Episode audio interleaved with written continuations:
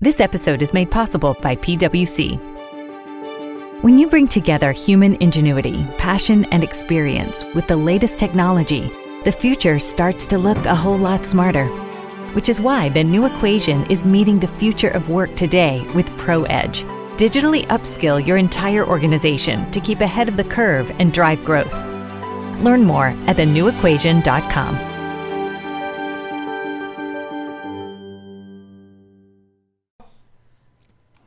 Hey everyone, welcome to the Fantasy Football Addicts podcast. My name is Mung. Hey everybody, it's Los. We are in the semifinals of the playoffs. This is always the most painful week of the year for me because I'm always there and then my players always let me down in colossal fashion in the semifinals and then the next week I just demolish in the third place game, which, you know, I mean, I guess that's nice or something, but but this is this is always just the worst. Is that your experience too? Uh, not for most years, but maybe this year because uh, it was just a mess of a week. I mean, players getting hurt early. Guys like Keenan Allen and Aaron Jones really just played a couple snaps and got hurt and probably got you close to zero points. And then even when some studs stayed healthy, guys like Saquon Barkley and Zach Ertz put up disappointing, forgettable performances. Just if you survived this week, uh, I mean, you, you, had some great luck. Uh, basically, your team stayed healthy.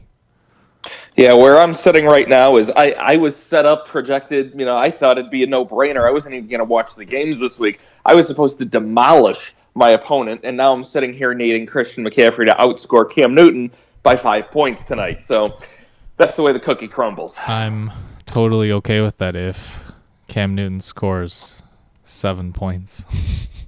I guess this is the way it's supposed to be. It should be exciting and everything. You know, it should come down to the Monday night games, so you get a full weekend of football in, right? Even though it's much more, uh, much more stressful, much more draining. But hey, that's why we play the game. Yeah, unfortunately, I'm I'm already out of it. I'm down by a lot in the one league where I own Christian McCaffrey, and then I need him not to do great in the two other leagues. So of course, I already know what's going to happen. It's going to be he's going to put up the exact amount of points that's going to make me still lose my one league, but then also the two others. Oh, those are always the best. I always seem to run into some baloney like that. That's for sure. It's like a it's like a two point window where something like that could happen. So of course, that's probably what's going to happen. That's exactly where it'll be. All right, uh, let's get into uh, into our sponsors.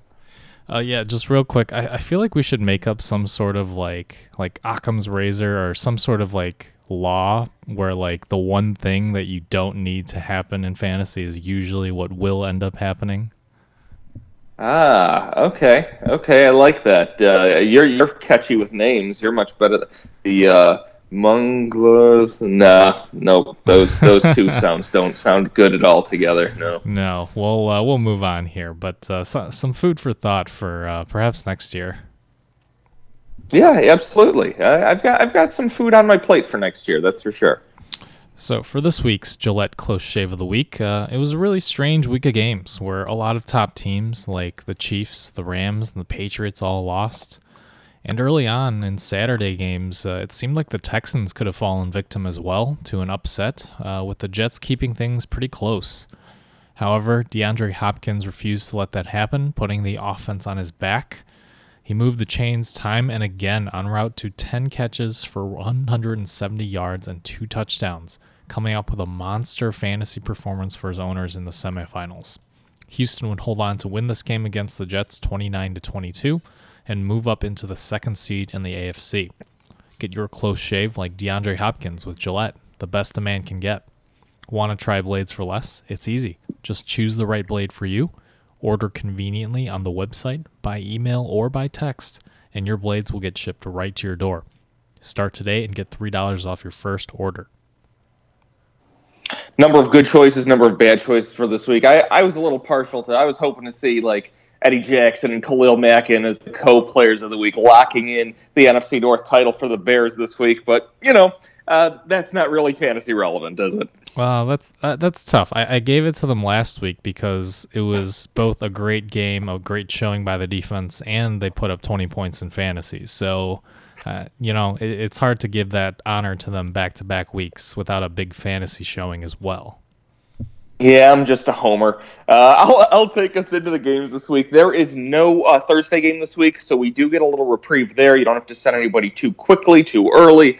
Um, at the same time, it is sometimes nice to get that Thursday game out of the way. That said, we do have two Saturday games again this week, throwing everybody off. Um, 3:30 uh, Central Time, we get Washington at Tennessee. Washington, as we know, got that win versus Jacksonville, but the production is all over the place, uh, especially with John, Josh Johnson at quarterback. 19 carries, 51 yards with two catches for Adrian Peterson to five carries, nine yards with only one catch for Chris Thompson. And the wide receivers are all over the place. Uh, Adrian Peterson's a low end running back, too. That's it for me on this team. Yeah, I never in a million years would I have imagined that Washington would win against Jacksonville, despite all their injuries. Yep. They're you know they're what third or fourth quarterback at this point, and uh, you know this week uh, maybe Washington hasn't give up. Uh, I have Adrian Peterson as a flex play, um, and Jamison Crowder as a mid-range wide receiver three in PPR.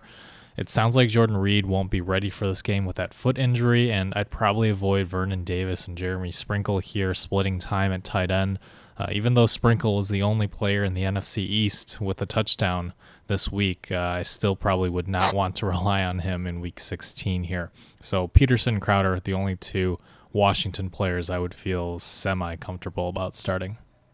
Tough matchup with Tennessee. Uh, t- and Tennessee, of course, got the win behind all of 88 passing yards from Marcus Mariota. You went in on that game plan? Because I certainly don't. Derrick Henry did continue to get the workload with 30 plus carries and two more touchdowns. Maybe they're finally coming around on him, but versus Washington, uh, I barely have him as a solid running back too. He's very hard to trust, and Dion Lewis has been near untouchable lately. So, so I'm not doing it. Oh, I, I disagree with you there. I will trust Derrick Henry. It's uh, it was a miserable regular season for him, but he's really turned it on the fantasy playoffs. And if you've made it this far in the last couple weeks starting Henry, uh, I would fire him up. I have him as a high end RB two this week. Um, clearly, it seems that Tennessee has flipped this game script. They've decided to pound the ball with Henry as a workhorse back. I expect another heavy workload here for him. Uh, Tennessee's really heating up at the right time of the year. They have their eyes set on returning to the playoffs. I expect them to just give the ball to Henry 30 times again. Um, I trust him in this game script. And outside of him, there's really no one. Maybe Corey Davis is a desperation wide receiver for, but I certainly wouldn't want to be relying on him in your fantasy lineup. So I will take Tennessee here. I think Henry's going to carry this offense. I think Tennessee fans certainly uh, hope and pray that you're correct here. Uh, I'll, I'll take Tennessee as well. And then Saturday for the 8:20 p.m. Eastern, 7:20 p.m. Central game, Baltimore at the LA Chargers. Uh, Baltimore got the win versus Tampa Bay after holding Jameis to 150 yards passing, and Lamar Jackson neared 100 yards rushing again for a 17-point day. He keeps that solid upside here. Uh, Gus Edwards remains a solid running back too, with tons of carries and success, alongside still zero uh, career receiving targets I, I, that might catch up to him this week, or it might not. Uh, Ken Dixon is a very risky flex play. Um, I probably avoid him for this week. The wide receivers are getting better with uh, with Lamar Jackson, but still not good enough to start. Very limited upside here. I don't know how long Baltimore can keep running this ground and pound offense with Lamar Jackson, but I guess as long as he can stay healthy, uh, he's a high end quarterback too this week. A fairly high floor from that rushing production here. Gus Edwards remains a flex play for me here. He's been fairly touchdown dependent, and I'm not sure how likely he is to score this week. And then if I had to pick a Ravens wide receiver, it would be Willie Snead still, but really just a desperation wide receiver five play. Hopefully, you are not uh, forced to start Willie Snead in your lineups outside of 16, 20 team leagues. That is for sure. Uh, as for the Chargers, nice win for LA against the Chiefs. Now they get another tough matchup for your championship week. Uh, I'd avoid Rivers if you can with that uh, Baltimore defense, but you're not sitting Gordon or Allen third here. Uh, I don't think the upside we saw in the Williams duo this past week will be there versus Baltimore, so I'd sit them both here. Um, and if Gordon is out, Justin Jackson is no sure thing Baltimore's tough run D. Austin Ekeler still in uh, concussion protocol, I think it was. Um, not looking like he's going to play just yet, but you know, keep your ears open, read the reports. Yeah, this this game's really hard to project because a lot is going to come down to the health of their two superstars, Melvin Gordon and Keenan Allen here. Um, you know, this is a tough matchup against the top five defense, but it does help that they are at home a lot. Uh, you know, I, I think Philip Rivers, he'll be a fine low end quarterback one here, regardless of Keenan Allen's status. But as you said, I would consider benching him depending on your options, especially if Allen is out with that hip pointer injury. Um, Melvin Gordon, it sounds like they're optimistic. Uh, there was a report that said that he probably could have um, played this past week had the game been on Sunday and not Thursday. So um, if Gordon's active, you're starting him. He's a RB one, of course. Uh, if he's out, as you said, this is still a tough matchup. But I would have Justin Jackson as a high end running back three and Detrez Newsome as a desperation flex play. He did get involved in the passing game a little bit here. And then, of course, you're starting Allen if he is able to return. But if not, I consider both Williamses. Um, I, I don't know that they're uh, Mike Williams is going to score a, a, ton again, but uh, you know he would be a mid-range wide receiver three with upside for me, and Tyrell Williams would be a low-end flex play here. Um, the other note is uh, not as much, not as important for uh, redraft anymore, unless you're Stephen A. Smith. But in Dynasty, uh, the Chargers have uh, started uh, putting Hunter Henry on the practice field, so it is possible that he will be uh, back fairly soon. That's, that's a, right. Stephen A. Smith had Hunter Henry, I think, as a top five uh, tight end last year or last week. Yeah, he, you know, I, I, don't remember what excuse it was. He said he was multitasking or something, but uh, even if I'm multitasking, like, how do you not know that a guy's on IR? Like, Yeah, I, I, think we all know Stephen A. Smith. Well, I mean, not personally, but we've seen him on TV and know him well enough not to, not to listen to anything that comes out of his mouth, anyways. Honestly, I think he's gotten more attention than than he should have gotten uh, all year yep. because of this. But we're gonna move on here. Um, all career. Yeah, really. Um, I wish I got paid millions of dollars for doing nothing, basically, but. Uh, you know, the Chargers are looking legit this year. They knocked off the Chiefs at Arrowhead, gutsy call on the la- the last second play to go for two. I, I think they've shown that they can finish in the fourth quarter. I think this will be a close game, but give me the Chargers at home. I'll take the Chargers as well here. It's going to be pretty tough for them if uh, Allen or Gordon are gone. Um, that Baltimore is a really tough defense, uh, but I, I'm I'm sort of thinking they're going to be there, and I think the Chargers will take this win. Uh, the Sunday games kicking off noon Central Time. Cincinnati at Cleveland. Whew, Cincinnati got the win versus Oakland. Uh, Joe Mixon's running back two with upside, and that's it. With Boyd likely out here with a low grade MCL sprain, moving right along. You know, with, with Boyd out, I actually don't hate John Ross. Again, this is a guy you probably only want to be starting in deeper leagues, but Oof. Ross does get does get a slight upgrade to a low end flex play for me. Uh, he seems to have a knack um, for getting into the end zone, and Cincinnati likes to you know draw plays for him in the red zone. So I think he's worth a shot here. I also think CJ Uzomah, I have him as a high end tight end too this week. I know that he hasn't been great, but last time they played Cleveland, he had six catches for 39 yards on 12 targets. He should probably see double digit targets again, especially if Boyd's out here should and will are uh, two entirely different things in this Cincinnati team. Jeez, uh, Cleveland, Cleveland picked up, picked up the win versus Denver. Nice job there, and get a sweet matchup for all. Uh, Baker Mayfield is a back end quarterback one here. I throw him out there pretty with uh, without much hesitation. Nick Chubb's a high end running back two or back end running back one here. Uh, Landry and Callaway are wide receiver threes with upside against his defense. I do prefer Landry, and Njoku has had chances all year, uh, but I do think he gets a chance to score this week. I really don't have a whole lot to add here um, to what you said about Cleveland. I, I, do think they will stay in the hunt to win the AFC North here. Uh, probably take another close game at home. Um, and if anyone's or if anyone cares, uh, picking Cleveland last week did help me.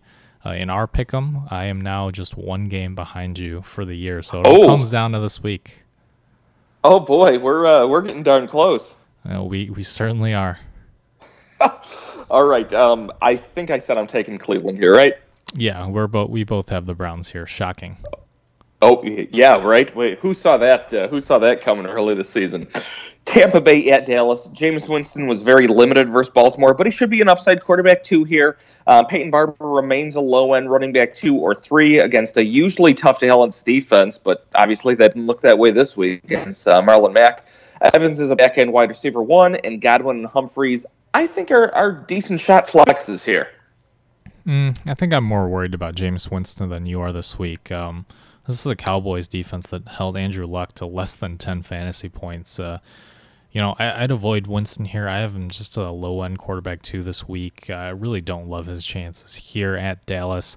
Peyton Barber, I have as a low end flex play too if he gets in for a score, but again, I would not count on that happening. Uh, Tampa Bay's offensive line is much weaker than Indianapolis's. Is I know Marlon Mack had a huge day, but um, I don't see Barber uh, repeating that kind of performance here. I have Evans as a high end wide receiver too. Uh, and then I actually prefer Chris Godwin over Adam Humphries this week as a flex play. I know that Jameis doesn't look to Godwin as much. Um, he seems to prefer Humphries and the tight ends, but the strength of Dallas is in their insanely fast linebacking corps. So I don't love Humphries out of the slot in this game. If I had to yep. pick another wide receiver not named Evans, it would be Godwin. Yeah, I, I right there with you on that. Uh, as for Dallas, I would be so embarrassed as a Cowboy to put up zero points on the day, blanked by Indianapolis, and we know their defense is not great. Uh, Indy's defensive coordinator couldn't have even dreamed of that happening. And now they get this amazing, uh, amazing matchup versus Tampa Bay. Can you trust it? I think you have to. Uh, Zeke is a running back one. Cooper should be a two with upside, and Dak should have some upside if you have a quarterback in a bad matchup here. Yeah, I, I didn't love Prescott last week due to the matchup. Uh, I had him as just a high end quarterback too against the Colts zone look, but he did far worse than I expected. Um, hopefully you did not start uh, Prescott, or if you did, you got past this round. But despite that, I would not worry about him this week. Tampa Bay is a nice bounce back game here for him, and I like him as a mid range quarterback one. I'm going right back to him here. I understand if he burns you, but unless you have a top five quarterback, I'm playing him this week. Uh, obviously, you're starting Zeke, and Cooper remains a mid range wide receiver, too, here for me as well. And if you're desperate, Blake Jarwin is worth a look at tight end, too, but he is still splitting snaps with Dalton Schultz here. Um, I will take the Cowboys to bounce back in a big way here. Give me Dallas at home. I too will take Dallas at home. Minnesota at Detroit, NFC North matchup, and an important game for Minnesota's wildcard hopes here. So I'm looking for a solid day with Kirk Cousins spinning the ball uh, two to three touchdowns. Cook is a running back too with solid upside receiving, very similar to Joe Mixon. And Diggs and Thielen should get themselves back on track. Uh, their production dipped as Minnesota locked this game up early. I know uh, Thielen has been disappointing for the past couple weeks, but I, I, I don't think you can just get away from him like that. I do expect Diggs to see a healthy dose of Darius Slay, um, though he is a much more talented player. I, I think both these receivers are going to be fine.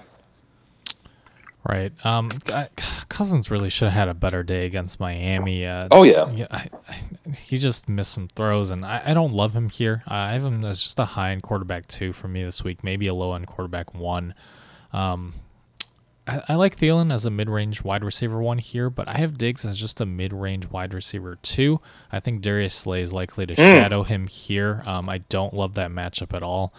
Uh, I, I, really think that they have enough weapons here with Cook uh, and with Thielen and even with Rudolph that they're not going to need to force it to Diggs if Slay is all over him. Um, I like Dalvin Cook uh, as a workhorse again. Uh, should be a high end running back two here with upside. And then I have uh, Kyle Rudolph as a mid-range tight end too. Some upside in PPR if Cousins does use him as an out, outlet receiver over Diggs in this one. Again, uh, I'm foreseeing this Slay matchup to be a tough one for Diggs to beat. I'm not saying to to bench him necessarily, but it would depend on your options. As for the uh, Detroit Lions, Kenny Golladay went absolutely wild against Buffalo but I do think Minnesota is going to limit him to that expected wide receiver three level right here. Uh, I'm not backing down from this, even though he did have, what, 150 yards or so. Theo Riddick is catching fewer and fewer passes every day, and I'd really like to see Kerryon Johnson get healthy, but they may just save him up for next year. Riddick has some back end flex value, but that's all. Garrett Blount and Zach Zenner are carving up too much of the work back there, and Stafford should not be your quarterback this week.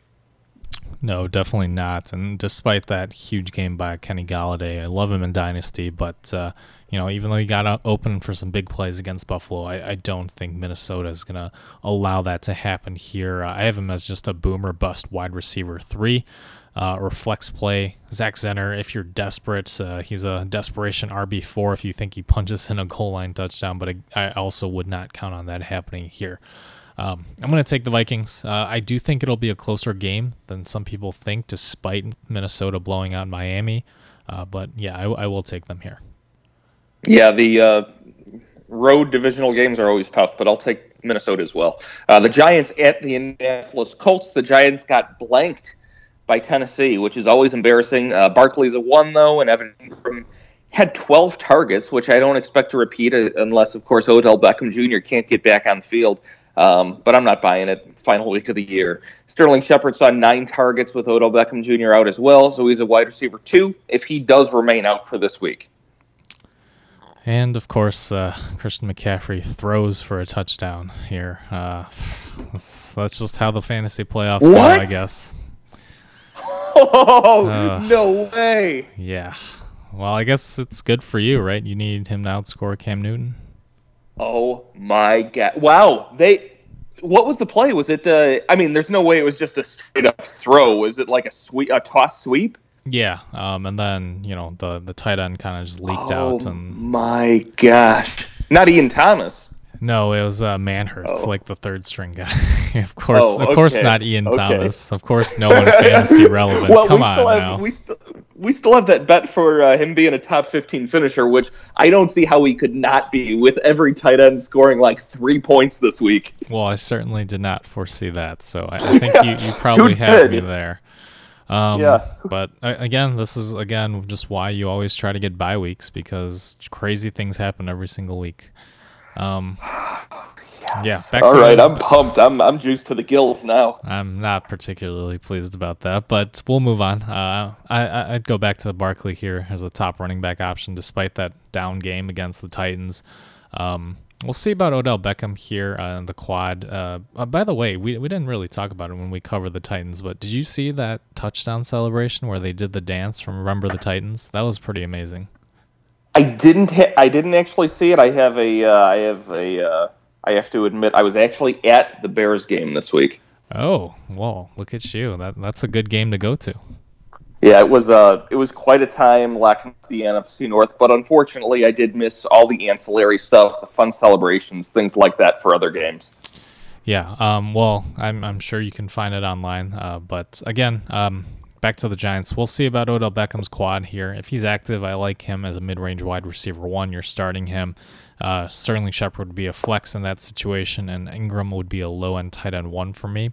But if Odell Beckham is indeed out again, then Sterling Shepard gets upgraded to a mid-range wide receiver two, and I like Engram as a mid-range tight end one with lots of upside.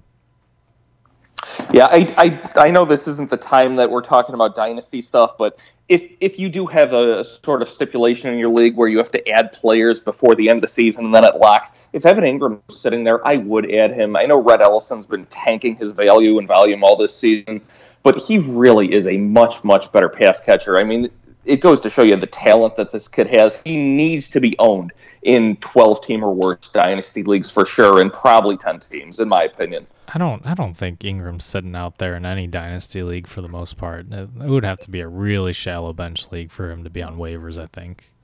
Yeah, I think with all the injuries and everything and how bad he's been, I, I think he is out there in a couple. But, you know, either way, uh, Indianapolis, the Colts blank the Cowboys and will look to continue to produce here. Luck as a quarterback one, despite no touchdowns this week and only a 10 point week, as you said. Marlon Mack was legitimately good versus Dallas, but I don't see that upside continuing. Still just a back end running back two for me, with Nyheim Hines getting most of the passing work, even though they're not passing the ball a ton to the running back anymore. Um, T.Y. Hilton is a wide receiver two with wide receiver one upside here. And Eric Ebron put up a stinker too, but uh, stick with him. He, he can't let you down, down two weeks in a row, can he? Uh, he probably can, but uh, you know, I, I, don't know that you have better options to start, and you're still starting Ebron as a mid-range tight end one. Um, yep. I love Andrew Luck here in this matchup. Got him back as a top five quarterback here, and I, I think I have more faith uh, than you do on Marlon Mack as well. Just like I do with Derrick Henry, uh, I have him here as a high-end running back too. Uh, as soon as they got Ryan Kelly back healthy this week, the Colts' run blocking started dominating again. I trust them to lead in this game, which means a lot of carries for Mack against a weak Giants run defense. So I'm pretty high on Marlon Mack here. I, I would definitely start him over, you know, pretty much uh, most running back, uh, most running back one options. So maybe I even have him as a low end running back one here. Um, I like Hilton as a low end wide receiver one as well. Really, I just think the Colts are going to win this game by a couple scores at least. I uh, will also take Indianapolis, probably by a couple of scores as well.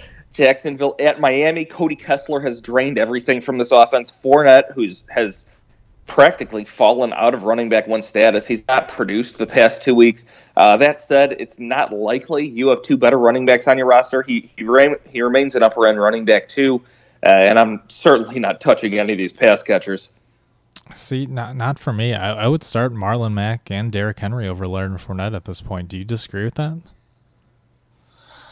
Oh God, I I I don't I don't I'm too I'm too emotionally tied to Leonard Fournette to to have a real answer to that question. I think. See, for me, I, I have them flip flopped uh, in my rankings. I have Fournette as a low end boomer bust running back two, and I have those guys as high end running back twos, borderline running back ones. So, um, wow. I mean, I, I just have no faith. He said that the game plan on Sunday was to give to to give Dave Williams some carries. Uh, you know, Fournette got one carry Yeah. in the second half.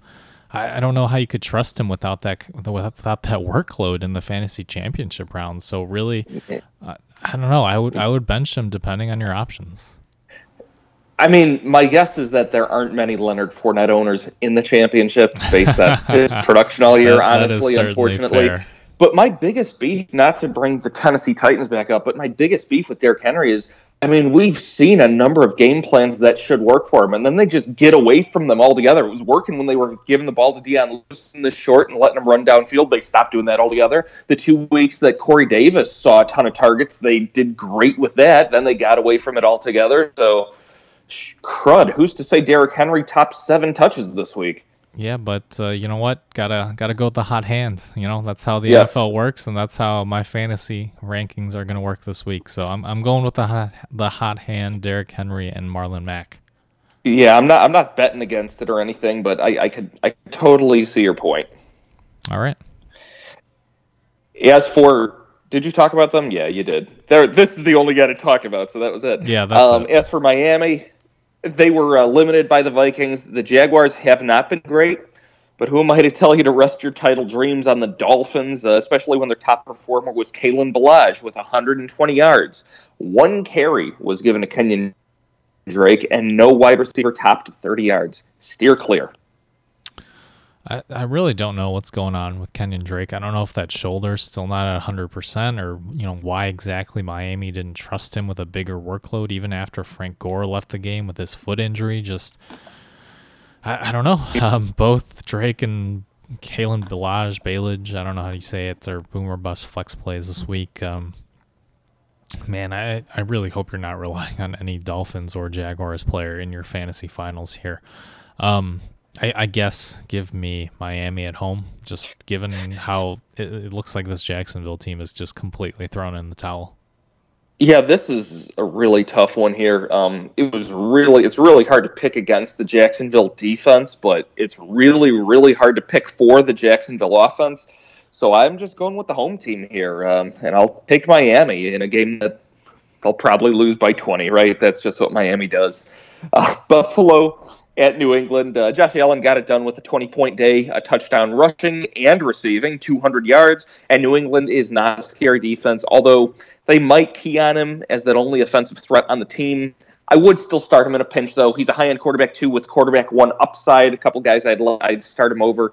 Um, know, similar to last week. I have no interest in any running back unless LeSean McCoy's good to go. I think they lost six different running backs in this game. Um, McCoy's just a running back, too. And I'm not hinging my championships on a uh, Buffalo wide receiver. I guess if you had to pick one, it'd probably be Robert Foster, who's been hot in like three of the last five or four of the last five, but that's uh, that's that's the situation. Um, no, I, I'd probably go against Foster here. I, I think that you know, I don't know that Gilmore's going to shadow in this game, but I doubt that the Patriots are going to are going to allow any big plays downfield. I would prefer Isaiah McKenzie out of the slot. Um, if I had to flex one of these Bills wide receivers, I, I like Allen. He's a mid to high end quarterback too here, but he's a little risky just because uh, you know I don't know that New England has the talent on the front seven to really limit his rushing, but I know that their game plan will probably revolve around limiting it. Um, so we'll see about that. Uh, it- we'll see about LeSean McCoy too. Um, he's still nursing the hamstring injury. Uh, Marcus Murphy is definitely out. So Chris Ivory might be the guy here. Uh, based on volume alone, uh, you know, I like Ivory as a flex if he can return from that shoulder issue. Um, New England's run defense has been awful the last few games, and if Ivory's out too, uh, if they're down to their number four guy, Keith Ford, maybe he's a desperation flex play if he's the last man standing. Uh, you know, this run defense has been an issue all year for the Patriots, so well, you know, who knows? Uh, you gotta, gotta take some chances to win in the finals, right? The Patriots just did not produce versus Pittsburgh, and Buffalo has been a tough matchup as of lately. Um, Brady's a back end quarterback one, or dare I say a quarterback two. Uh, I might take Josh Allen in the same matchup, maybe Lamar Jackson with what he's been doing. Um, James White has been a running back two lately, but it's hard to send him to the bench. Uh, Sony Michel is just a flex, though. Edelman is a solid PPR wide receiver, two, probably the player I have the most confidence in right now. And uh, Josh Gordon was held to one catch. Uh, thought he might be limited, but not nearly that much. Uh, he's a back end wide receiver, too, here. Gronk is still a solid tight end one, despite just two for 21, but that's no worse than most of the other tight ends gave you this week. I I hate to say it, but I think I'd absolutely start Allen over Brady at quarterback here. Um, just the, the rushing floor and upside is too much, and the Patriots' offense is not clicking right now. So, I you know you might get burned by that, but uh, as of right now, I I have Allen over Brady in my ranks. Um, at running back, I prefer White over Michel. I think it's going to be easier to throw these short passes over running on Buffalo, but again, Rex Burkhead's really eating into that workload, and I have White as just a low on RB2, maybe even high on RB3 here. Um, Michel, just a low on flex play. I really don't foresee him doing a ton on the ground. Edelman, I still like as a mid range wide receiver two option, but I do have Josh Gordon as just a boomer bust wide receiver three. Um, we saw yeah. Kenny Golladay get the better of uh, Tre'Davious White, but uh, it's still a tough matchup here, and I think that New England has enough options in the passing game where Brady won't be forcing it to Gordon. Uh, I think you're starting Gronk here is a mid-range tight end one. Uh, really, he hasn't done much this season and the last few weeks, even even after he's he- healthy. But you know, there's just no tight ends that are safe out there. So at least go for the upside with Gronk, I guess. Um, I will take the Patriots at home here. I will also take the Patriots at home. Green Bay at the New York Jets. Aaron Jones pulled up hobbled after a strong start against Chicago on his first three carries, and Jamaal Williams filled in for some volume based success. He's a running back, too, with upside if Jones can't play, and it's looking like he may not. Uh, Rodgers was a smart sit last week, but he'll be fine here. And Davante Adams always puts up numbers no matter what. Uh, turns out we were right about Cobb being the best pick second wide receiver, although that only amounted to three catches for 30 yards. The other ones had like one or two catches apiece. He's the safest pick again this week as an upside flex if he can clear concussion protocol. Uh, Jimmy Graham is just a low end tight end one still. When are we going to stop buying the hype on these Packers tight ends year in and year out? They never do anything. Right. It, sounds like uh, Aaron Jones is likely out with an MCL sprain. So Jamaal Williams, I have as a mid range RB2 this week. Um, I like Rodgers as a mid range QB1, and you're starting Davante Adams, of course. Uh, Randall Cobb, we'll see about the concussion protocol. If he can clear it in time, I like him as a mid range wide receiver three and a good matchup here as well. And Rodgers barely missed Cobb on a touchdown against Chicago, so he's probably still the best bet among these wide receivers not named Adams if healthy. If Cobb is out, then I suppose uh, Valdes-Scantling gets upgraded to a high end wide receiver four, though it's still going to be a risk reward play there if you do indeed start him. As for the New York Jets, uh, the Jets almost pulled off the upset at home versus Houston. They get the pack at home now, hopeful for a repeat. Uh, Elijah McGuire is a low running back, too, with some receiving upside now that Crowell is done for the year. Um, Robbie Anderson gets the nice outside matchup versus the poor Green Bay quarterback. So there is deep flex upside here, but it's a huge risk and gamble and probably not huge reward with the way Robbie Anderson's been all year. Uh, I think that's all here, folks. Again, I think I'm on the other side here. I like Robbie Anderson, uh, boomer bust wide receiver three for me, and I actually think that he has another nice week here. Anderson's been seeing a ton of targets with Quincy Enunwa out, and this Green Bay secondary is very much burnable. Um, if you're desperate here, Darnold isn't the worst choice to fill in at quarterback. Uh, I would start him over Jameis Winston. I have him as a mid-range quarterback too in fantasy this week. And as you said with Isaiah Crowell on IR, uh, Elijah McGuire, decent high-end RB3 flex play for me. And then call me crazy, but the Jets nearly upset uh, the Houston Texans, and the Texans are a far better team than the Packers. Uh, this is where I'm going to take my stand, try and catch up in our weekly pick 'em give me the Jets at home against the Packers team that really has nothing to play for. I will call you crazy, um, and Green Bay will win this game handily. Uh, Houston right. at Philadelphia. Sorry, go ahead. No, I just said all right. We'll see. I, I think there's there's a shot here, and that's I don't know. Um, Houston almost uh, Houston at Philly. Houston almost let one get away versus the Jets, and will look to bounce back here. Um, Deshaun Watson has nice upside versus the secondary as a quarterback one.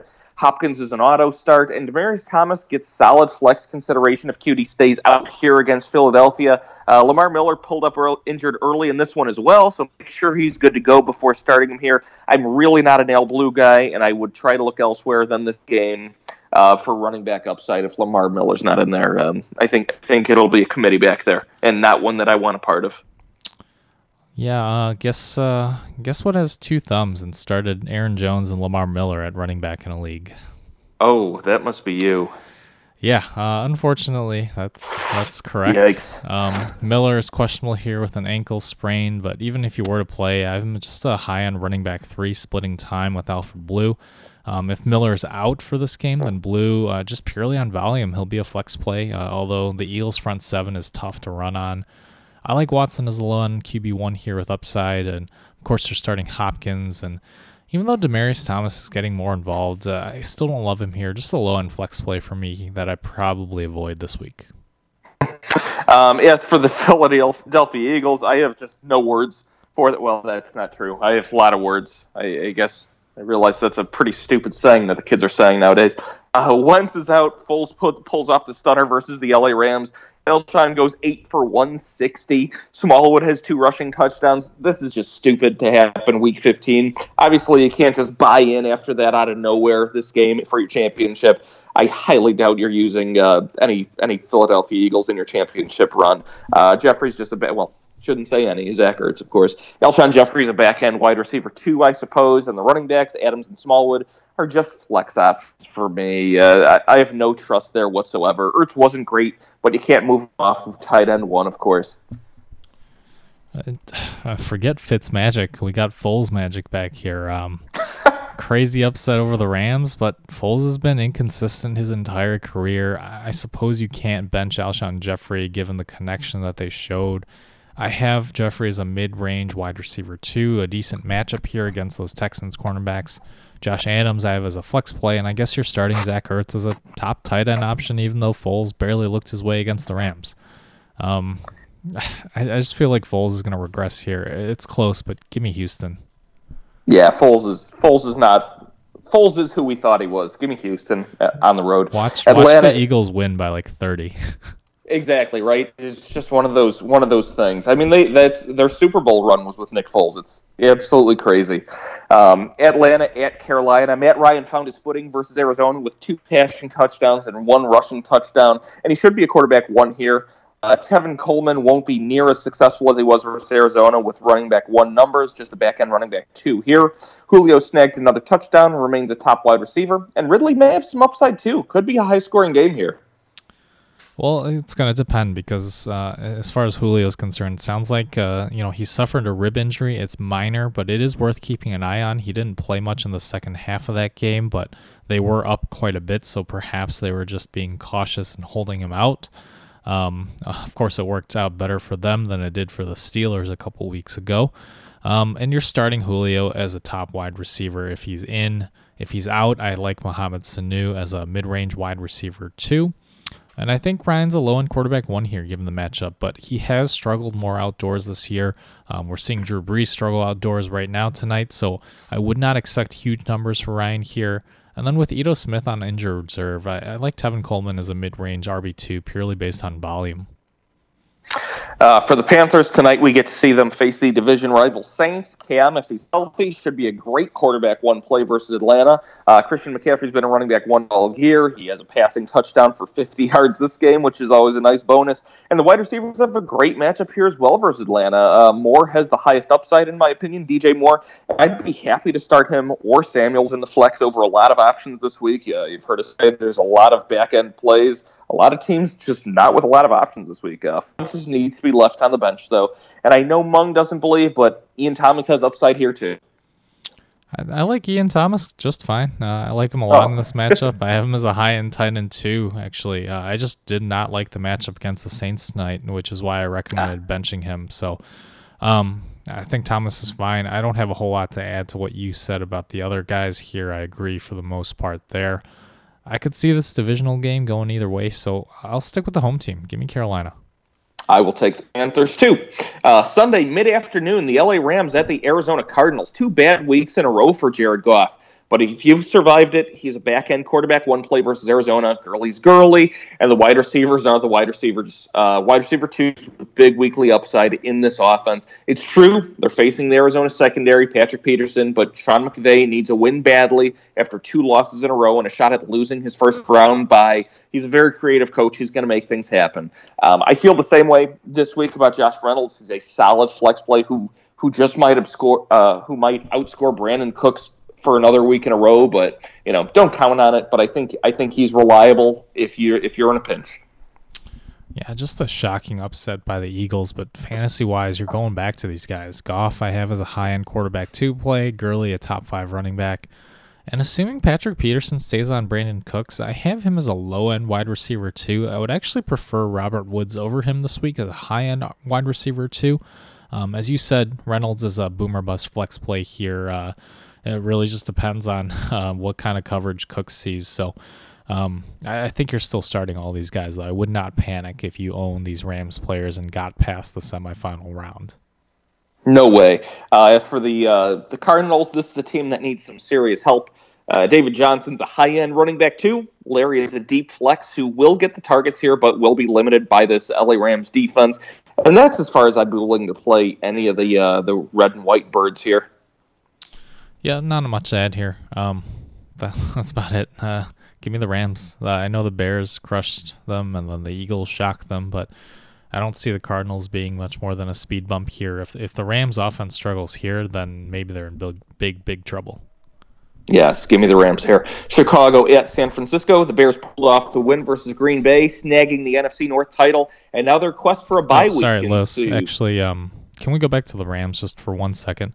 Um, Sure. Just a quick note. Uh, it, it doesn't seem like a big deal, but Todd Gurley did miss some of the drives uh, against the Ram, or excuse me, against Philadelphia due to a knee issue. It sounds like a knee Mm-hmm. contusion, and John Kelly did come in, so um, he should be added. Uh, we'll talk about him more in the waiver wire section. It sounds like Gurley will be fine, but monitor his status because it, it- there's a small, small chance that he could miss this game. Yep, very, uh, very. I don't, I don't see them. I mean, I think you'll get a, a decent first and second quarter out of them, but then when they go up three scores, we might see a healthy dose of John Kelly. Absolutely. Um, Chicago at San Francisco. The Bears pulled off the win versus Green Bay, snagging the NFC North title. Now their quest for a bye week ensues. Expect them to come out strong versus San Francisco. Trubisky should fi- be a fine quarterback start here. Low end quarterback one for me. Uh, Jordan Howard has solid flex value here, I think, though Cohen does remain the much, much better running back to play. And it took me all year to realize this, but the truth, I think, is that my homerism is pushing these Bears wide receivers into starting positions when the reality is that they are as near of unreliable starts as San Francisco or, or Washington wide receivers. Uh, I can't do that to you the cha- in the championship. Don't start them. Um, I'd avoid them even though I think the Bears are going to win. I don't know about that. Uh, I agree with you on Trubisky and the running backs, but San Francisco's secondary isn't that great. I think Allen Robinson is a fine wide receiver three start this week, and then Trey Burton should be an okay high end tight end two as well if you're hurting at the position. All right. Uh, as for the Niners, they pulled off the overtime upset versus Seattle, but divisional games can have that happen, of course. Uh, I don't like their chances versus the Bears. Matt Breida is an upper end running back, too, with upside only due to the receptions. Uh, but we know how good the Bears are versus the running backs. Very, very good. Uh, George Kittle had a down week, but remains a top tight end. And Pettis has some deep flex upside with the uh, Bears having some trouble with the uh, with the number two wide receiver on each team, uh, especially with slot corner out for the season. Yeah, another week, uh, another ankle injury for Matt Breida. Um, shocking. what is this, like the eighth time this year? So, uh, if Yeah, Breida but can- he'll be back. Yeah, I mean he he heals freakishly fast. So if Breida can come back from the ankle injury, then I have him as a low end RB two here, uh, and Wilson Jr. would just be a low end flex play. But if Breida's out again, then uh, I would like Wilson Jr. as a mid range running back two here as the likely workhorse back. Um, you just can't bench George Kittle given the options at tight end this year, and I actually don't hate Pettis as a flex play either. Uh, as you said, um, he, he's a boomer bust guy uh, in this matchup, but um, you know, Rodgers barely missed Cobb on that touchdown out of the slot, and as you said, the slot cornerback Bryce Callahan for the Bears uh, on IR, so with a foot issue, and then safety Eddie Jackson too. He's going to be questionable with a high ankle sprain, so Pettis may have some upside here. Um, all that said, I will take the Bears on the road. I will also take the Bears on the road. Uh, Pittsburgh at New Orleans. The Steelers beat the Pats and will look to continue their win streak. Uh, either way, there's there's a there's points to be had this game. Road Ben may be here to play, so I'd consider looking elsewhere. Uh, New Orleans is a better defense at home. It's a high end quarterback too, and I'd take both rushing quarterbacks over him here. Um, not sitting Brown or Juju, obviously. And Jaylen Samuels was awesome versus the Pats. 140 rushing yards, two catches. Definitely like to see that there. Uh, but the fun may be all but over, as I'm thinking James Conner will be back here and uh, will be a running back one this week.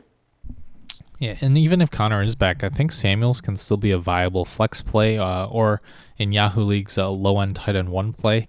They may give Conner a slightly lighter workload in his first game back, so um, Samuels could still get some passing down work here.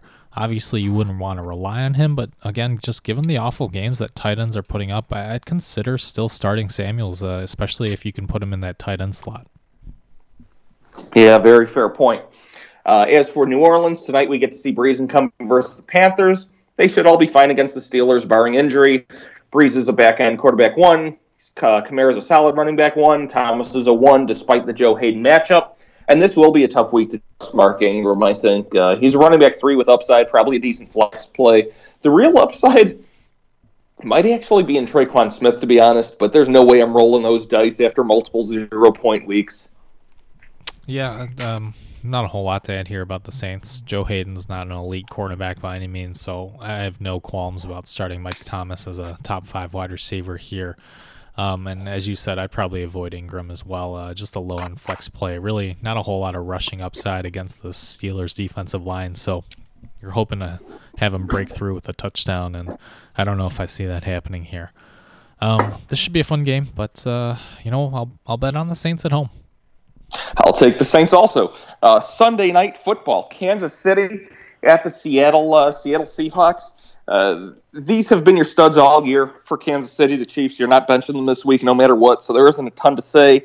Uh, if Ware is back, he's a low end running back too, and what I think is a timeshare with Williams. It's a fair flex play, Damien Williams. But I honestly wouldn't expect the world from them. Um, Seattle's rush defense is pretty good. Williams is a little better if uh, Ware doesn't play, of course. Uh, Duriel Williams or Dariel, I'm not sure how to say that name, but uh, you might not have even known he was on the team. You might have just thought Williams had two different numbers. Um, but he's, I think he's a solid dynasty stash. I know uh, this isn't a dynasty show, but just in case you've got one of those leagues where you, you have to make all your moves before the end of the, the season, um, Duriel Williams is the only backup running back currently under contract next year. He had a nice game this week, and uh, he's shown some decent promise in his short amount of play. Hey man, it's um, it's just Daryl, like from The Office. it's not, it's not Daryl. but it's a, it's like D U R I E L, isn't it? That's no, it's not just Daryl. Daryl is... It's just D A R R E L. No, it isn't. It's like no, I'm telling incorrect. You, I'm telling you, it's just Dar. It's just Daryl Williams. There's no Daryl. I'll look this up right, right now. All right, tell tell me what you find. I will. I think I think you had like an aneurysm or something. I hope not. That would be that would be just awful. Oh come on. I you can talk while I'm looking. It's oh, all right. Were, were, you thinking of like Xavier again, like on the Steelers? You're right. It is D A R R E L. I don't know why in my head I had D U R I E L, but Maybe it was. It could have been one of those fever dreams. I've been a little under the weather. Mm. Or, or you just lost your sanity for a little bit after that Bears win. That's that's what it is. That's exactly what it is. And that Christian McCaffrey touched uh, passing touchdown. Ugh, that's all it was. Don't, don't remind me about that. But uh, anyway, uh, if you if you made it past your semifinal round, despite some rough outings from Tyreek Hill and Travis Kelce I guess the silver lining is that now Kansas City must win these games. So Seattle's a tough matchup, but uh, despite playing well uh, in that secondary after losing some big names in the offseason, uh, you're like like you said, you're not benching anyone on Kansas City. Uh, Mahomes, you're starting as a top five guy. Tyreek Hill, a top ten guy. Travis Kelce, it's a must start tight end. As for the running backs, um, you know, a, a lot's going to depend here on Spencer Ware's health. Um, with an extra 10 days to heal from the hamstring issues, uh, if Ware is active, then both he and Williams are flex plays, but I would prefer Williams given the burst that he showed. Um, he's the speed guy, and he can break those big plays, especially the screen passes, those short dump offs. If Ware's out again, then I have Williams as a locked in mid range RB2 with upside. Uh, of course, I'm talking about Damien Williams. Um, and then and then Darrel Williams would be a desperation running back four, running back five if you think he can sneak in a touchdown again. But I would not rely on that. Uh, Seattle lost in overtime versus the Niners, but get the nice Kansas City matchup here. Wilson's a quarterback one, Carson's a back end running back one here. Unless Rashad Penny looks ready to go, then they'll be in a bit of a timeshare. And Baldwin a lot and Lockett have great flex upside here versus Kansas City. I'm not really buying in. They could be week winners for you with Seattle being forced to throw here. Yeah, um, not a whole lot to add. I like Wilson and Carson as well, and I'm even higher than you are on the wide receivers. Uh, I like Doug Baldwin as a low end wide receiver two, and I have Lockett as a high end wide receiver three. And uh, yeah, if you're feeling lucky, um, you know David Moore, uh, boomer bust wide receiver four here. I think what a that, roller coaster season for Doug Baldwin, huh? Yeah, no kidding. Um, man. But I, as you said, I think this will be a, a more shootout type of game. I don't think that the Seattle Seahawks defense can necessarily stop Mahomes and company here. So um, I think the Chiefs are hungry for a win. I think they're pissed off about that last second loss to the Chargers. And plus, Andy Reid has a great track record when he has additional prep time for a game. Give me Kansas City here. Absolutely. This is a must win for Kansas City. Uh, Monday Night Football, Denver at Oakland. Denver hobbles into Oakland for their matchup, and they're really struggling here. Uh, Phillip Lindsay should be a high end running back, too, if not a one against Oakland. And the wide receivers are flex considerations, but your guess is as good as mine. Uh, I'm still sticking with Sutton with the upside if you really feel inclined to start Denver Bronco in your championship. Um, but DaeSean Hamilton just had 12 targets, and uh, I think you're a big Tim Patrick guy, Mung. Uh, I'd really hate to be waiting for Monday night with my championship on the line and the outcome resting on the shoulders on any one of those three wide receivers, though. Um, I think Tim Patrick's interesting, particularly in dynasty leagues, but I, I think DaeSean Hamilton's the guy here. Uh, you know, Case Keenum's always relied on his slot receiver from Thielen to Sanders and now Hamilton. So I think Hamilton sees the most targets again this game. Um, he would be a, a, wide receiver three for me in PPR. I would start him over the other guys. And then Lindsay, still a mid range RB2 play with upside despite that down game, and probably the safest guy to start uh, on Denver despite, uh, you know, that poor performance. Yep. Uh, as for the Oakland Raiders, God, this team is all over the place right now. Doug Martin did not pay off last week. Sorry about that. And neither did Cook, to be honest, but he's still back on tight end one. Uh, I really hope your title does not come down to hoping to strike gold in Oakland. No, um, Jared Cook's the only one I'd feel great about starting. Although Jordan Nelson could be a desperation wide receiver four option if you just need to throw in a warm body at the position. Um, you know, I, that said, I would prefer. I'd probably go with David Moore you know, over a guy like Jordy Nelson. Um, you know, Nelson's getting the targets. I just doubt he'll get as many yards off of him as he did against Cincinnati here. Uh, I don't feel great about this game either way, but uh, I'll, I'll take Denver here, I guess, uh, as the slightly better team on paper. Yeah, two teams on the decline right now, despite uh, Oakland winning this past week. Um, I will take Denver as well. There are, of course, no teams on the bye, and this will bring us into. Uh, wait, then why did I say Oakland just lost to Cincinnati? Didn't they? Yeah. So what am I talking? I don't know why I said that. Anyways, uh, that'll bring us into the injuries. Um, big sort of late surprise. I mean, everybody knows now, but Carson Wentz with that vertebral fracture, similar to what De- uh, Derek Carr had last year, he's lightly out out this week and droppable in all redraft formats. I, I'd be shocked to see him have great production the rest of the season, to be honest. Yeah, and then uh, at running back, we've got Todd Gurley with that knee contusion. Again, he was in and out of the game against Philadelphia, and even though he finished out the game, did not look 100%. It sounds minor, but as of now, consider him questionable for this week. If if he is out, then John Kelly would be an immediate RB two with RB one upside. Aaron Jones, we talked about with the MCL sprain. Uh, the injury does not sound serious, but like last year, he's likely going to need a few weeks to heal, so probably out for this week, making Jamaal Williams Green Bay's lead back again. Spencer Ware, we discussed as well with a hamstring injury. Early reports are that he is day to day and questionable for this matchup. Uh, both Ware and Damien Williams should be owned regardless, though, in all leagues. James Conner with a high ankle sprain, he could come back this week, but his status is still up in the air. Jaylen Samuels is the primary guy in Pittsburgh until Conner is back and should be owned. Monitor the practice reports on Conner this week. Melvin Gordon with that grade 2 MCL sprain. Sounds like the Chargers are optimistic that Gordon will be back this week, so monitor his practice participation to be sure, but it sounds like if you've made it to the finals without him, Gordon could help you win it all this week. Austin Ekeler with that concussion and Singer, stinger injury. Uh, Ekeler is also questionable this week. If Gordon and Ekeler are both out again, then Justin Jackson and Detrez Newsome are both viable to start in fantasy. Matt Breida with a ankle sprain uh, re re-injury, shocking. Breida re-injured his ankle for the 833rd time this year. Uh, Going to be questionable this week. If he's out, Jeff Wilson would be a viable RB2 in PPR. Lamar Miller with an ankle sprain, questionable for this week as well. If he's unable to go, then Alfred Blue would likely be the main back for Houston this week. LeSean McCoy with a hamstring injury, questionable for this week, but soft tissue injuries like this generally take a while to heal. If McCoy plays this week, he's still at risk of re injuring this injury during the game, so a risky play even if he's active. Marcus Murphy with the elbow dislocation, he's going to be out for this the season and this week. Um, Chris Ivory with the shoulder injury, he's questionable. If McCoy and Murphy are both out, then Ivory could be a workhorse back here, um, worth noting. on Johnson with the knee sprain, questionable but unlikely to, to return this week. Monitor those practice reports. Isaiah Crowell with that foot injury on IR, droppable in all redraft formats, and makes Elijah McGuire an interesting pickup at running back if you're desperate. Corey Clement with a knee sprain on IR, but you weren't starting him anyway. If anything, this makes Darren Sproles a viable desperation flex play as the primary receiving back now. Frank Gore with the foot sprain out for the week. Uh, upgrades Kenyan Drake and Kalen Ballage, although I don't know how much that matters. And then Ito Smith with the knee injury on IR as well, droppable in all redraft formats and upgrades Tevin Coleman status.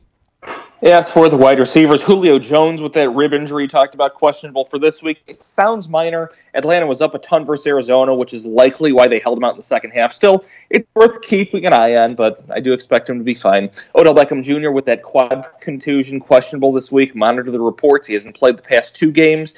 Keenan Allen with a hip pointer questionable this week. If he's out, Mike and, and Tyrell Williams could be startable wide receiver threes or flex plays. Just know they're playing Baltimore.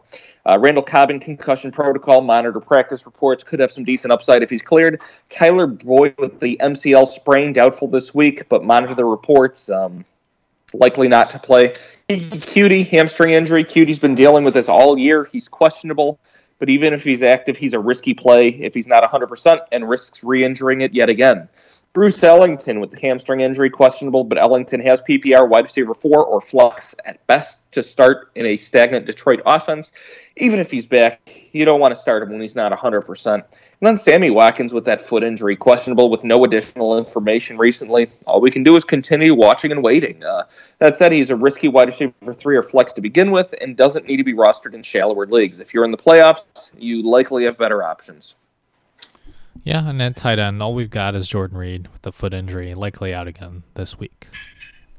As for our uh, um, waiver wire ads this week, Dak at, at quarterback, Dak Prescott, 61% owned in ESPN, 68% owned in Yahoo. If he survived his terrible game against Indy's zone coverage, then congratulations. Dallas struggled last week but he remains a mid-range quarterback option versus Tampa Bay this week in a bounce-back matchup. Lots of upside here.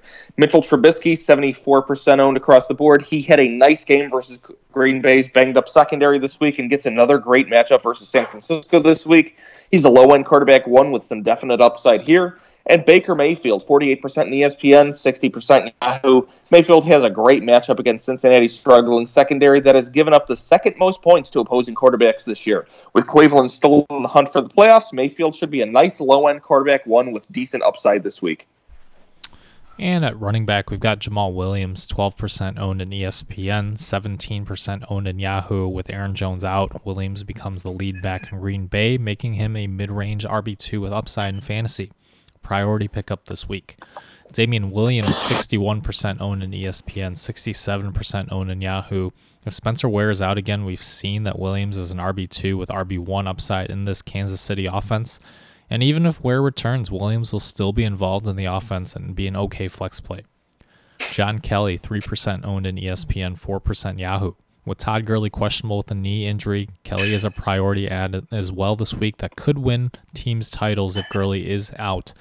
Kelly would be the lead back for the Rams and a volume based RB2 if he finds his way into the end zone. Jeff Wilson Jr., 71% owned in ESPN, 60% owned in Yahoo. If Matt Breida is unable to return from his ankle injury, then Wilson Jr. will once again be the workhorse for San Francisco. Chicago is a difficult matchup here for running backs, but Wilson Jr. is involved enough in the passing game to make him a volume based RB3 or flex play regardless. Jaylen Samuels, 88% owned in ESPN, 91% owned in Yahoo. Should be 100%. I have no idea why it's not, but he's the lead back in Pittsburgh as long as Conner is out and still has flex or tight end upside even if Conner does come back this week. Justin Jackson, 72% owned in ESPN, 65% owned in Yahoo, and Detrez Newsome, 1% owned in ESPN, 0% in Yahoo. It sounds like Melvin Gordon may return this week, but we did hear a similar story last week, so just in case, Gordon and Ekeler are out again, Jackson would be a low end running back too, and Newsome a desperation flex play here. Elijah McGuire, 33% owned in ESPN, 33% owned in Yahoo. With Crowell on IR, McGuire was the lead back for a surprisingly effective Jets offense. Green Bay's defense doesn't really scare anyone, and McGuire is a high end RB3 or flex play this week. As for the wide receivers, Doug Baldwin dipped to 78% owned in the ESPN, 79% Yahoo. Uh, Russell Wilson will need to throw versus Kansas City this week, and as long as Baldwin plays, he should see plenty of targets and PPR points. If he was dropped due to injuries, Baldwin is a free wide receiver too for this uh, for you this week. He's about as near as it gets to a must start for a free agent player. Uh, Robbie Anderson, 18% ESPN, 27% Yahoo. Anderson is as boomer bust as they come, but with Green Bay struggling young secondary, it's very possible that Anderson could bust a long touchdown this week. He continues to get heavy target share with Quincy Enunwa out with an ankle injury. Mike Williams and Tyrell Williams. Um, Mike Williams, 30% ESPN, 51% Yahoo. Tyrell, about 30% across the board. If Keenan Allen is unable to play this week due to his hip pointer injury, Mike and Tyrell would be the primary wide receivers again. Baltimore is a tough matchup, but the volume alone should make both Williams's wide receiver three or flex options in PPR with upside if either finds the end zone. DJ Moore, 80% ESPN, 84% Yahoo, and Curtis Samuel, 51% in both. Uh, both Moore and Samuel are getting more targets than Devin Funchess at this point, and given how many points the Carolina defense giving up to opponents, um, though not today versus the uh, versus Saints. And Newton needs to throw the ball in most games. Uh, with his shoulder injury, Newton is throwing short often to both Moore and Samuel, making them high upside wide receiver three or flex plays with a great matchup versus Atlanta this week. DaeSean Hamilton, 24% ESPN, 22% Yahoo. Hamilton is clearly Keenum's favorite target out of the slot, much like Emmanuel Sanders was. He's a PPR wide receiver three with upside if Oakland focuses on shutting down Courtland Sutton and Dante Pettis, 37% owned ESPN, 52% Yahoo. Chicago is not a great matchup, but with slot cornerback Bryce Callahan on IR and safety Eddie Jackson likely out with an ankle sprain, he'll rest this week, Pettis is still a viable boomer bust flex play, especially with Aaron Rodgers just missing Randall Cobb for uh, multiple times for a deep touchdown versus Chicago. And at tight end, we've got Cameron Brate, 70% owned in ESPN, 75% owned in Yahoo. Brate has been wildly inconsistent, but what tight end hasn't been this season? Brate is still a go to target for Winston in the red zone, and Dallas is not particularly good at defending against opposing tight ends. Ian Thomas, 51% in ESPN, 42% in Yahoo. Uh, we, are seeing that he's getting a lot of short targets tonight, and as long as his target share stays high with Newton, Thomas will be a decent tight end 2 option in PPR with upside. And finally, CJ Uzomah, 29% owned in ESPN, 34% owned in Yahoo. Uzomah hasn't been great even with Eifert out this season, but Cleveland is giving up the fifth most fantasy points to opposing tight ends this year. And Uzomah had six catches for 39 targets on 12 tar- er, thir- on, and 39 yards on 12 targets last time they played Cleveland. If Tyler Boyd is out, Uzomah could easily see double digit targets again this week. A couple uh, widely available defensive options for your championship. Miami, 13% owned in ESPN, only 18% Yahoo. The Jaguars have completely collapsed in the second half of the season. Cody Kessler has not played well. This is a great matchup for an opportunistic Miami defense that is still in the playoff hunt. And New England, uh, 52% in ESPN only, 76% Yahoo. Josh Allen is getting it done on the ground rushing, but his throwing is still very hit or miss. Emphasis on the miss expect Belichick to limit Allen's rushing production and force him to throw, which should result in some interceptions. Um, Buffalo is allowing the first most points to uh, defense special teams on the other side. Yep, and then at kicker we've got Ka'imi Fairbairn, sixty or excuse me, eighty-one percent owned in ESPN, seventy-six percent owned in Yahoo. Fairbairn continues to be on the money for the Texans and for his fantasy teams. The Eagles shut down the Rams, but Houston should be able to move the ball enough for him to get some field goal opportunities this week. And then Adam Vinatieri, 64% owned in ESPN, 64, 61% owned in Yahoo. Vinatieri is indoors again at home for the fantasy finals against the Giants. He's a future Hall of Famer that rarely misses, and this Colts offense is firing on all cylinders right now. Should be, should be able to score plenty of points against New York. And that's a wrap for this season of uh, talent evaluation for this season of, uh, of in season and playoff and championship weeks. Um, it's been a pleasure speaking to you guys. Uh, I, I, had a heck of a lot of fun, Meng. Yeah, it's it's always fun uh, talking uh, to you fellow addicts here. Uh, we know that a lot of you are very knowledgeable already, so we're just trying to give you some further insight here. Um, you know, good luck if you're in the finals uh, for any of your leagues or multiple leagues or DFS, whatever it might be. Good luck this week. Um, crazy things happen, so just uh, stay the course, trust the process, and if you have any specific questions for us, you can always find us on Twitter. I am at FFA underscore Meng. That's M E N G. And I'm at FFA underscore Los. That's L O S. You can always tweet and thank uh, our producer Dan at FFA underscore Dan, D A N, Dan, common spelling, of course. And then, of course, we're available on iTunes, Google Play, Stitcher, and SoundCloud. Whether you're listening to us on your computer or mobile device, go ahead and click subscribe and be ready. Tuesday morning, first thing, for us to be uh, ready for you to listen to you in your ears. You know, if you're going to work, if you're just sitting at home on your on your bottom, I don't know what you're doing, but give us a listen. Yeah, and uh, you know we are wrapping up this season, but uh, we'll we'll be back in January. We'll do a wrap up show, uh, talk about some of the things that happened this season. Probably go over some dynasty material as well for those of you that do play in dynasty leagues. Um, but until then, we wish you happy holidays, a happy New Year, uh, and as always, it's a fantasy world, and we're all just addicts in it. Thanks, addicts.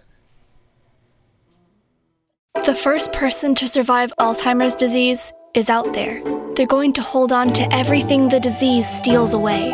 And the Alzheimer's Association is going to make it happen by funding research, advancing public policy, and spurring scientific breakthroughs, and by providing local support to those living with the disease and their caregivers, or easing the burden until we accomplish our goal. But we won't get there without you. Visit alz.org to join the fight. Mary redeemed a $50,000 cash prize playing Chumba Casino online. I was only playing for fun, so winning was a dream come true. Chumba Casino is America's favorite free online social casino. You too could have the chance to win life changing cash prizes. Absolutely anybody could be like Mary.